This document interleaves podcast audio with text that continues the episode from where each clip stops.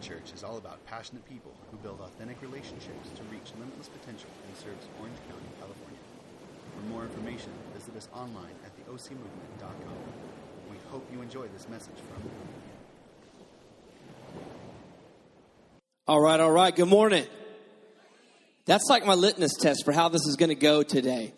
So I, that means I'm preaching for about an hour and a half right now. Good morning. Oh, we're down to at least an hour and 15. This is awesome. This is going to be a good day.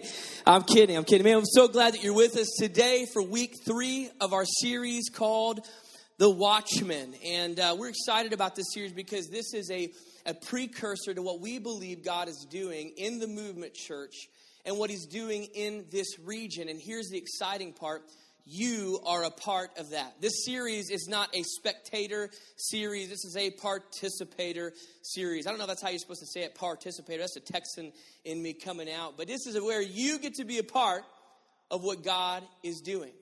And this series is based upon a scripture found in Ezekiel chapter 3 verses 17 through 19. And this scripture is a it's pretty potent. It's pretty powerful but it talks to Christ's followers. So if you're here today and you're a Christ follower, then this scripture is specifically written to you and to me. If you're here and you're not sure where you stand in your faith, maybe somebody dragged you and promised you a great meal afterwards, you get a hall pass. Congratulations. For those of you who say, man, I've given my life to Christ, listen to this passage of scripture and the responsibility that it places on you and me with regards to the lives of the people in our sphere of influence. Ezekiel chapter 3, verses 17 through 19, it says this Son of man, I've made you a watchman for the family of Israel. Whenever you hear me say something, warn them for me. If I say to the wicked, You are going to die, and you don't sound the alarm warning them that it's a matter of life or death, they will die, and it will be your fault. I'll hold you responsible. We're going to pause right there. This sounds very intense, and that's because it is an intense passage of Scripture. And what it's saying is merely this that if we hold the keys of hope and we know the truth of the resurrection power of who Jesus is, in other words, that Jesus died so that we might have life and life more abundantly, yet we refuse to share the truth of God's word, we're responsible for those in our sphere of influence. We're responsible because we are watchmen. We wrote a watchman's creed, and I want to read it to you. I love it because I wrote it, and I feel like that makes it awesome. And so, all of you should have this memorized and get it tattooed on your body somewhere. Hopefully, your neck would be a good place. And here's what it says Watchman, holding the keys to hope, yet failing to reveal the truth, means that I am accountable as a watchman. As a watchman, I will stand for what is true. I will be moved by compassion and driven by generosity. On my watch, I will pray for and invest in the lives of those around me. I will look for opportunities to share my story and my faith.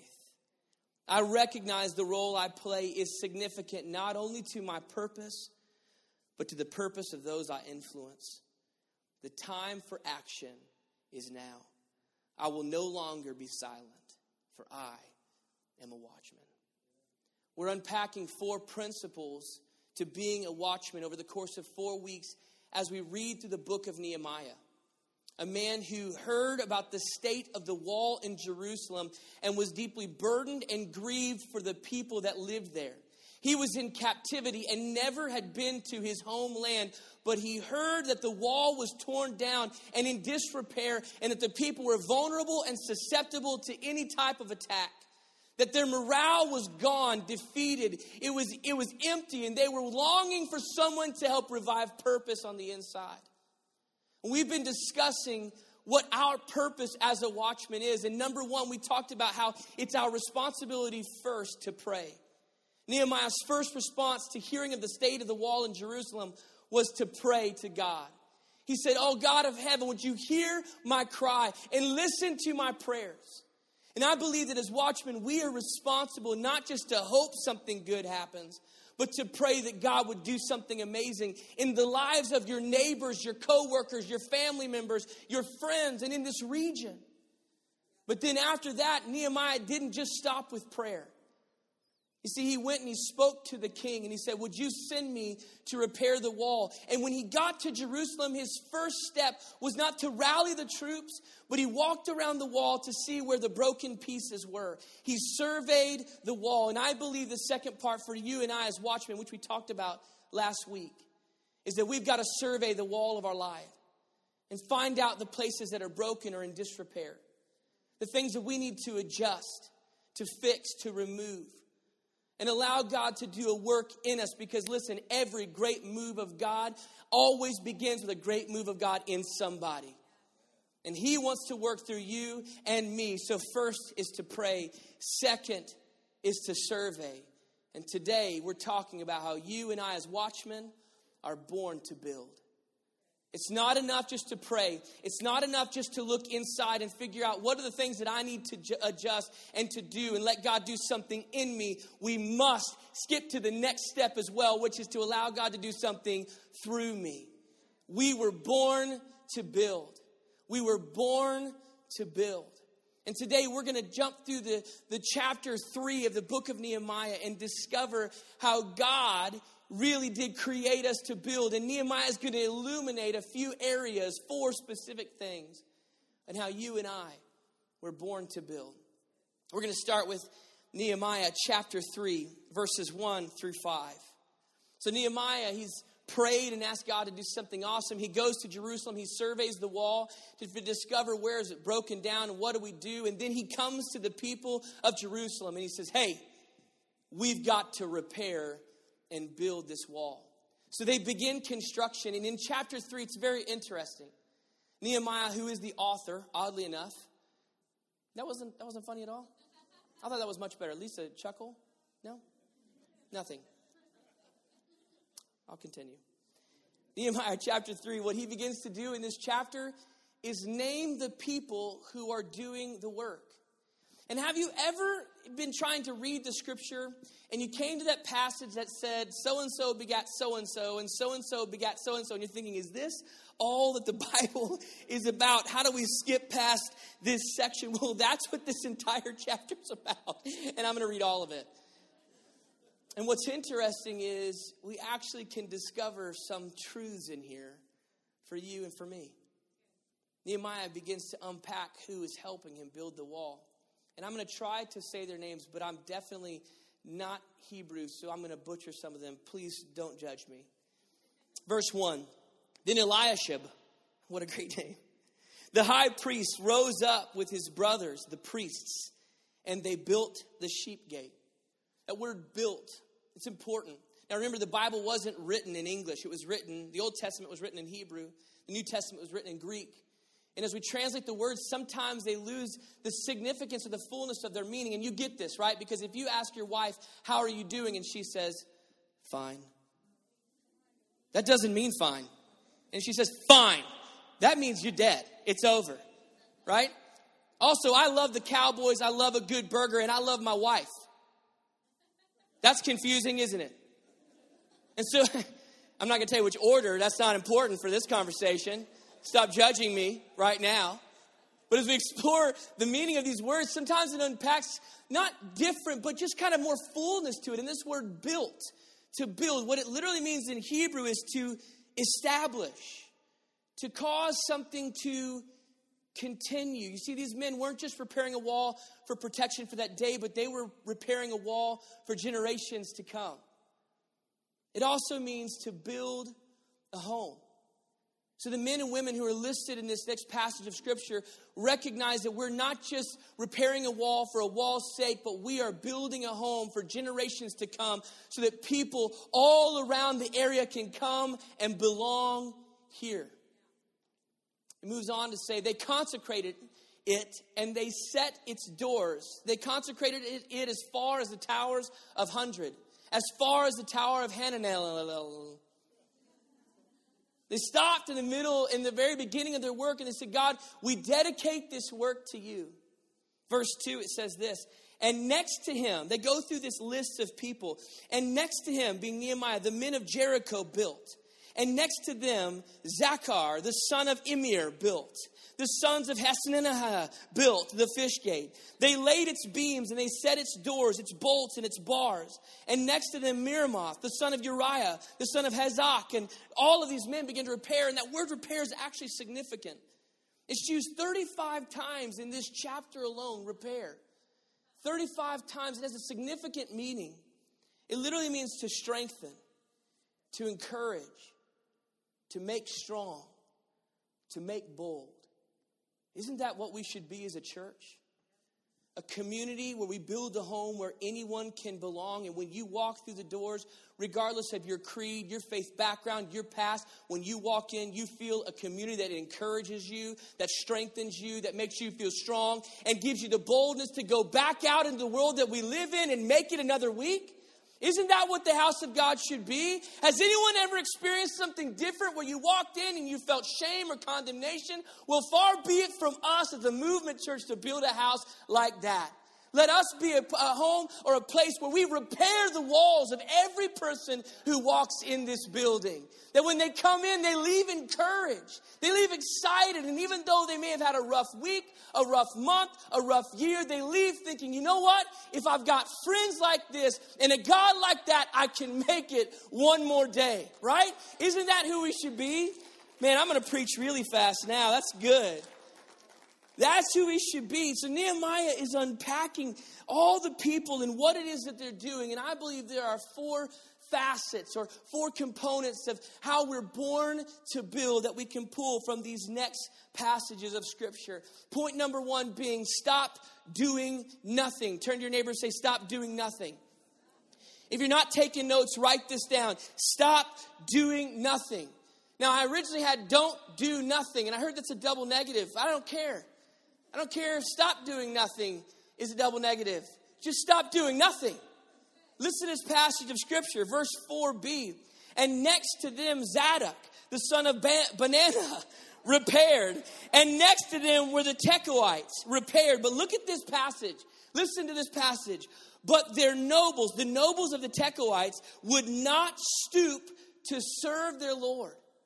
Now, can you imagine if you were one of the chosen people to be reserved in the annals of history in the written word of God, and you were attached to a statement that says they would not stoop to serve their Lord? Now, isn't it unique that what it doesn't say is the nobles wouldn't build the wall? It says they would not serve their Lord. What does that mean?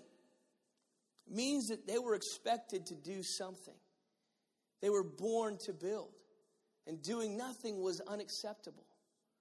I don't know why, if it was because they didn't want to get their hands dirty, or maybe because they felt it was lower than them, or maybe maybe they might have been from Orange County and convenience was the chief enemy of doing something for the Lord. Well, that's what they say in the South, so you can say that if you feel that it's cool. In the annals of time, their names are reserved because they failed to serve the Lord. Stop doing nothing. Listen, nothing can very easily become something that will eventually jack up your everything. You know exactly what I'm talking about. You ever ask this question to a friend or a spouse? Hey, what are you thinking about? Nothing. And you're thinking, I don't know if I want to ask that again. And that nothing becomes a, a molehill that erupts into a mountain. And you're awake at 3 a.m. trying to figure out how you're going to solve this argument you've been in for two hours. Anybody ever been there? Raise your hand. Awesome. The rest of you are liars. Yeah, we're judging you. Right? Nothing can very easily become something that will eventually jack up your everything. Stop doing nothing. You were born to build. Listen, stop making excuses. You were born to build. But you don't understand, I'm tired. I get it. I get it. You don't understand how much I have to do. You don't understand what's on my plate right now. You don't understand where I've come from. You don't understand what I've got to do right now in this season. Fine, I'm not asking you to jump in and build and serve for 40 hours of your week. I'm just saying stop doing nothing. Why? Because for every action and every step that you and I take, someone's life is on the other side of that. Yes. For all of the history of mankind, God has used people to do something amazing in the lives of other people. He doesn't use this random shamu on the wall or this random inanimate object. No, he uses living and breathing, jacked up people like you and me. Not you, the person sitting next to you. I'm so sorry. But you feel what I'm saying. So stop doing nothing. Why? Because you were born to build. Number two, number two, stop doing nothing. Number two, you've got the right stuff, baby. Any new kids on the block fans in here?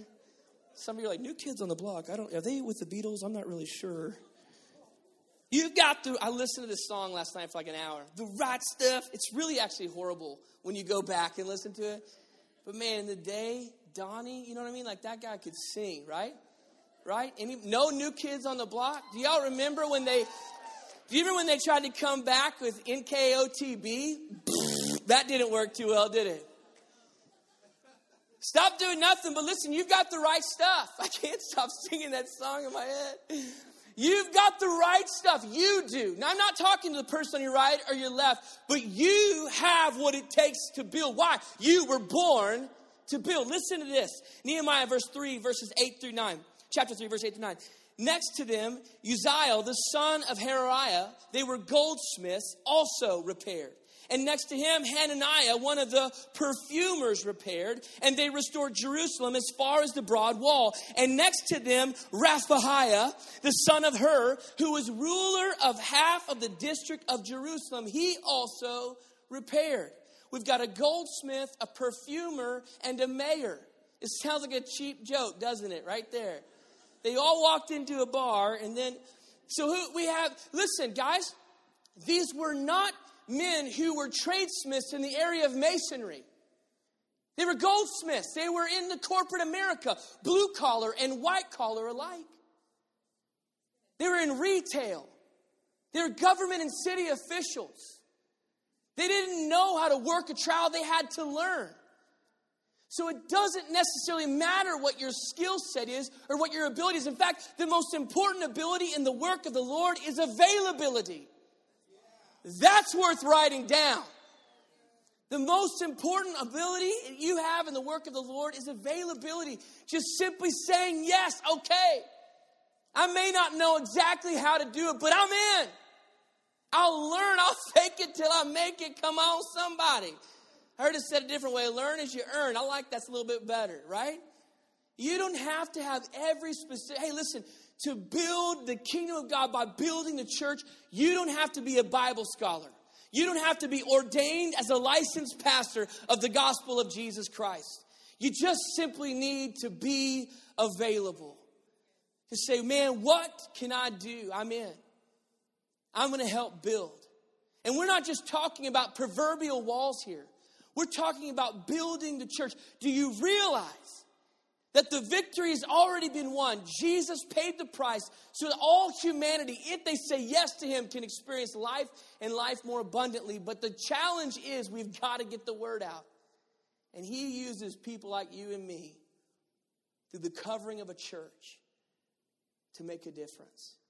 And we build the church together, building a home where anyone can walk in and belong.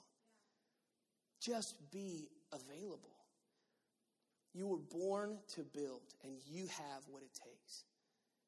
You have what it takes. What's crazy about this is God actually knew exactly what your skill set and your talent is, and He created places for each of us within the body of Christ to do something amazing. Jeremy's up here with his man bun doing this. That's what that's called, man bun. I'm just helping you. It's not, yeah, it's fine. You can hashtag that. It's what that is. He does this whole on his tippy toes and he, I don't know how he balances and taps the little pedal. And by the way, if you want to have a lot of fun after service, just come and turn all the knobs on that pedal board. He will love it so much. And he's got this gift mix to do that so well. I should never do that. You've already heard me sing. You've got the right stuff. Now, I know you want to hear me sing some more. But that's not my gift mix. We have a team of people right now in this room who are introverted and quiet, and they're in the best place in this entire room. Would y'all all look back at the tech booth? Look, they're ducking right now. They are turning around. Jessica literally, she's crumbling into the fetal position. Why? Because she loves to be behind the scenes, making sure the details happen. So that every crackle and pop, not Rice Krispies, but crackle pop that comes out of the speakers, it's not a distraction, but it actually makes sense for you. You tracking with me? You know, we have somebody in this church who just simply loves to run errands. Don't you want to hire her? Right? That's my that's like my personal hell is running errands. And that she loves it. So she builds the church by running errands for people. There's a place for you. Yeah, your skill set is specifically tied, and we've actually created an avenue for you to discover what you were created to do. It's called our Welcome to Church Party. If you say anything in falsetto, the anointing happens and everybody smiles. Every second Sunday of the month, next week, across the hall in our party room. See, you're smiling. It's okay. Some of you never come back. That's all right. Every second Sunday of the month, we have our Welcome to Church party. It's the first step in discovering God's purpose for your life. You also get to find out the heartbeat of who we are.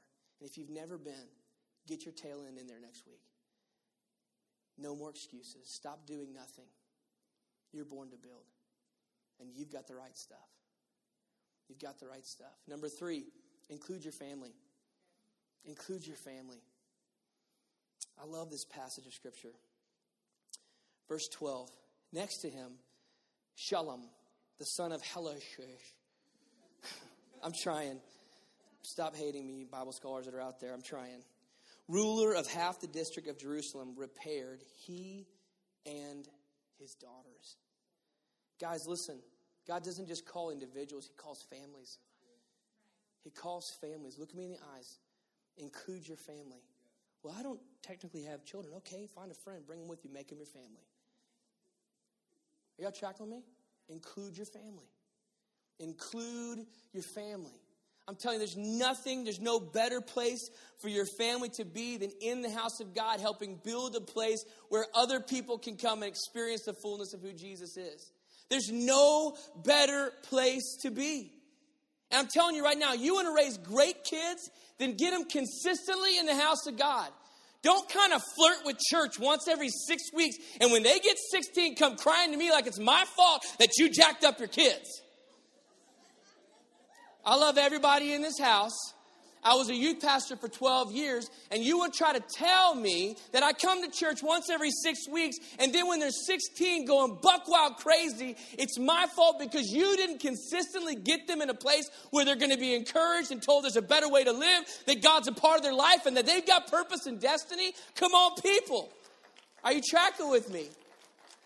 Get them in here. Hey, everybody, if you got in your seat, grab that worship guide. Little foldable piece of paper, beautiful. Uh, pull that out, just hold it up real quickly.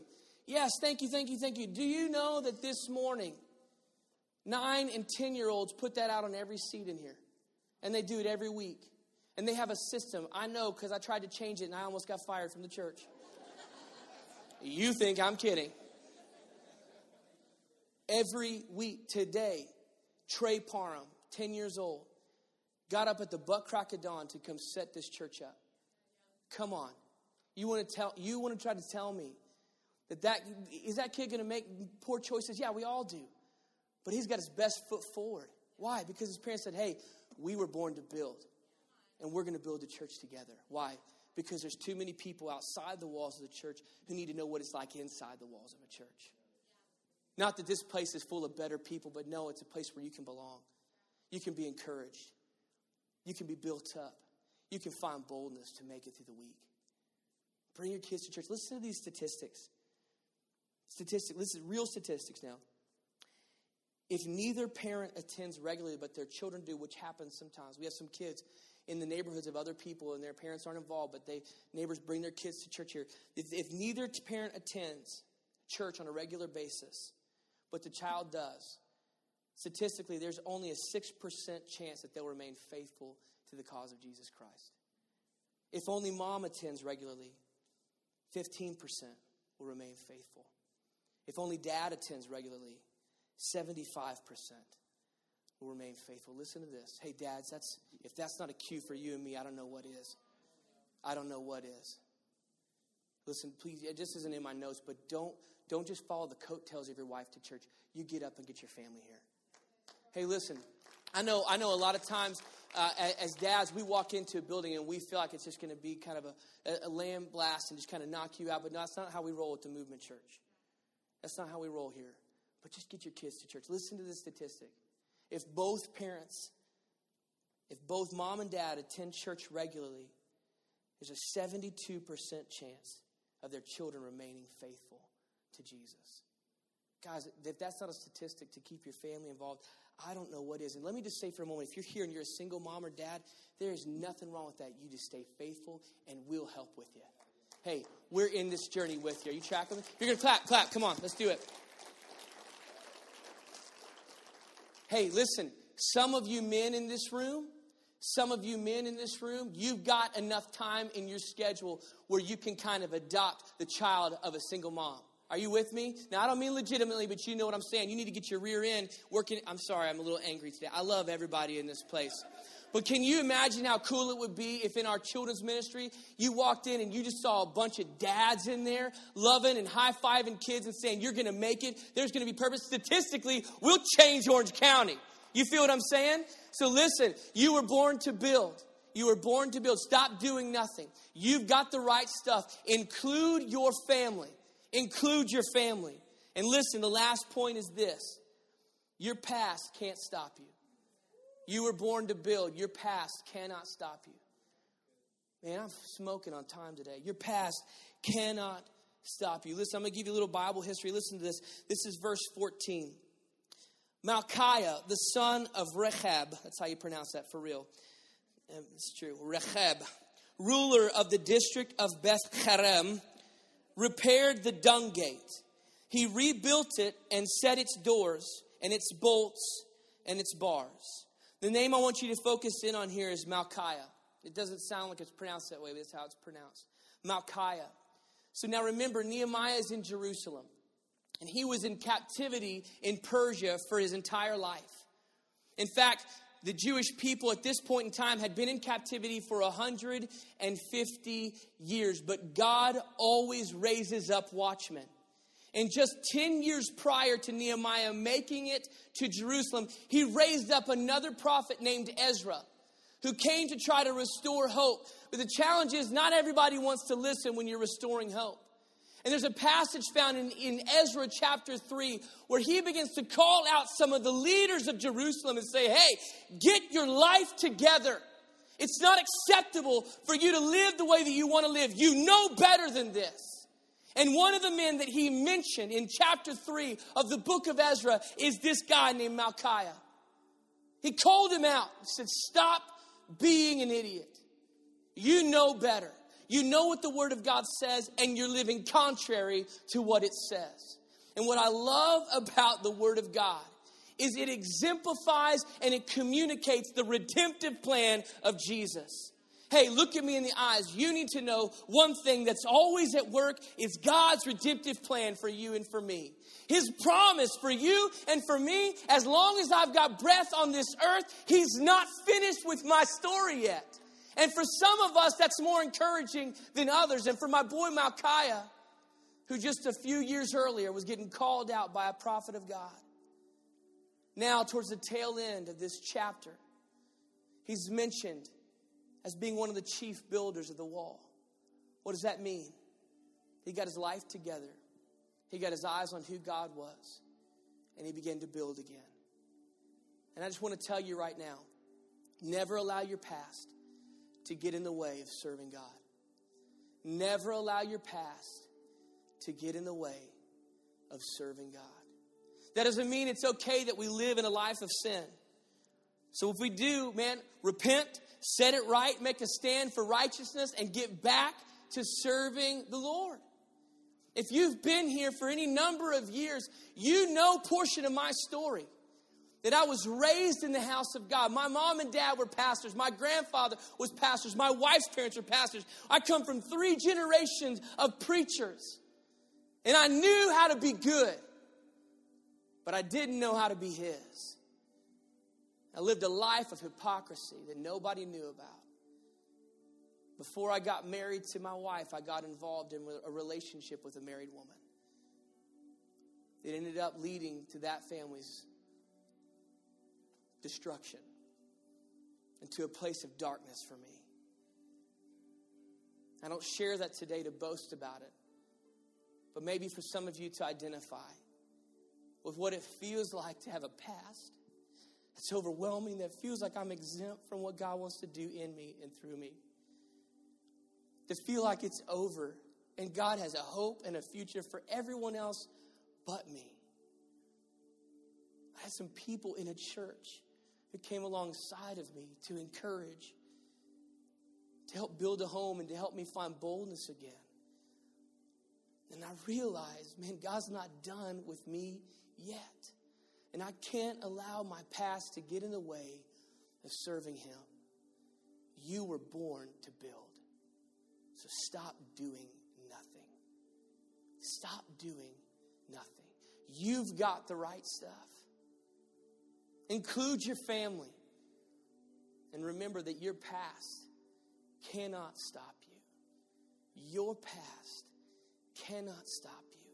Guys, it is not by accident that you are here in this moment today. The way that God works is like a beautiful conductor of a symphony, and every moment of your life has been building to this moment in history, to a crescendo to a place where God's like, hey, I'm going to use you to build up other people. So get to work. Pray first, survey the walls, but don't forget it's time to build. Why? Because you were born to build. Not some obscure thing, but build in the church that you call home. Why? So that we can repair the walls. When people walk in broken and hurt and abandoned, just like I was just a few years ago, we as a church can come together. Say, hey, don't worry about it. We're all jacked up here. We're just working on getting better. And guess what? You were born to build. You've got purpose. You can do this. Hey, Christ follower, you're a watchman. You're a watchman. And you were born to build. You were born to build. Listen to me. Look me in the eyes for one minute. We're almost done. Some of you in this room are sitting and you need to be serving. You've been a part of the church for weeks, months, maybe years, and it's time to jump on the team. Some of you are serving and you need to be leading. I don't know, Pastor Carey, if I can. Hey, you've got the right stuff. It's time to lead. And some of you in this room have been consuming, and you need to be investing you need to be investing. Not just with your life, but with every aspect of who you are. Amen. You were born to build. You were born to build. I want to take a moment and just talk to a few of you. You say, man, I can identify with your story, Pastor Carey or I can identify with feeling like there's a space or a gap between me and who God is. I feel like every time I try to get closer, that gap is just getting wider and wider, and I can't seem to connect in the way that you connect, and I want to so desperately. And I would just tell you the Bible actually talks about that gap. It's called a sin gap. And everyone in this room has sin in their life, and sin has a very grave and sobering consequence. Nobody gets to escape this thing. Sin's consequence is death and eternity in hell. That's the consequence for the punishment of sin. But God sent his son Jesus to pay the price or the ransom for your sin and mine. You see, he died on the cross and he took the sin and the shame of every human to ever walk the face of the planet. And he said, I'll pay the consequence. And when he did that, he closed the gap, creating a way for you to have a relationship with God and to experience an eternity in heaven. And if you're here today You don't have to get perfect to experience this. In fact, the Bible calls it a gift, which means it's free. You can't earn it. You can't attend church enough to experience it. All you simply have to do is say yes to Jesus. And in just a moment, I'm going to pray a prayer, and I'm going to challenge those of you who are here that have never prayed that prayer. Man, in your own heart, I want you to repeat after me and make that covenant to Jesus, saying, I give you my life, and close the gap so you can experience the fullness of who God is. And there are some of you who are here today, and you've been running from God. Maybe you've been allowing your past to open or expand that gap. And today's the day to come back. When I pray that prayer, I want to challenge you just repeat after me. And why don't you come running back to who He is? Every head bowed, every eye closed, nobody looking around. Heads bowed, eyes closed. In a moment, I'm going to pray a prayer, and I'm going to ask everyone in this room to pray it out loud so nobody's embarrassed. And we're not going to embarrass you or ask you to get out of your seat, but if you're here today and you have never prayed this prayer, don't leave this room without saying yes to Jesus. And if you're here today and you've been running from God, today is the day to come back. Heads bowed, eyes closed. Everyone repeat after me to say, Dear God, I know that you're real. I know that you love me, that you've given me purpose. You created me to build, but I've got sin in my life. Would you forgive me? Thank you for sending Jesus to pay the ransom for me. Now, everyone in this room, heads bowed, eyes closed, just repeat this phrase after me. Just say, Jesus, I give you my life. In Jesus' name. Thank you for joining us today. Find out more about us at theocmovement.com or we'd love to meet you in person this Sunday. Until next time, Orange County.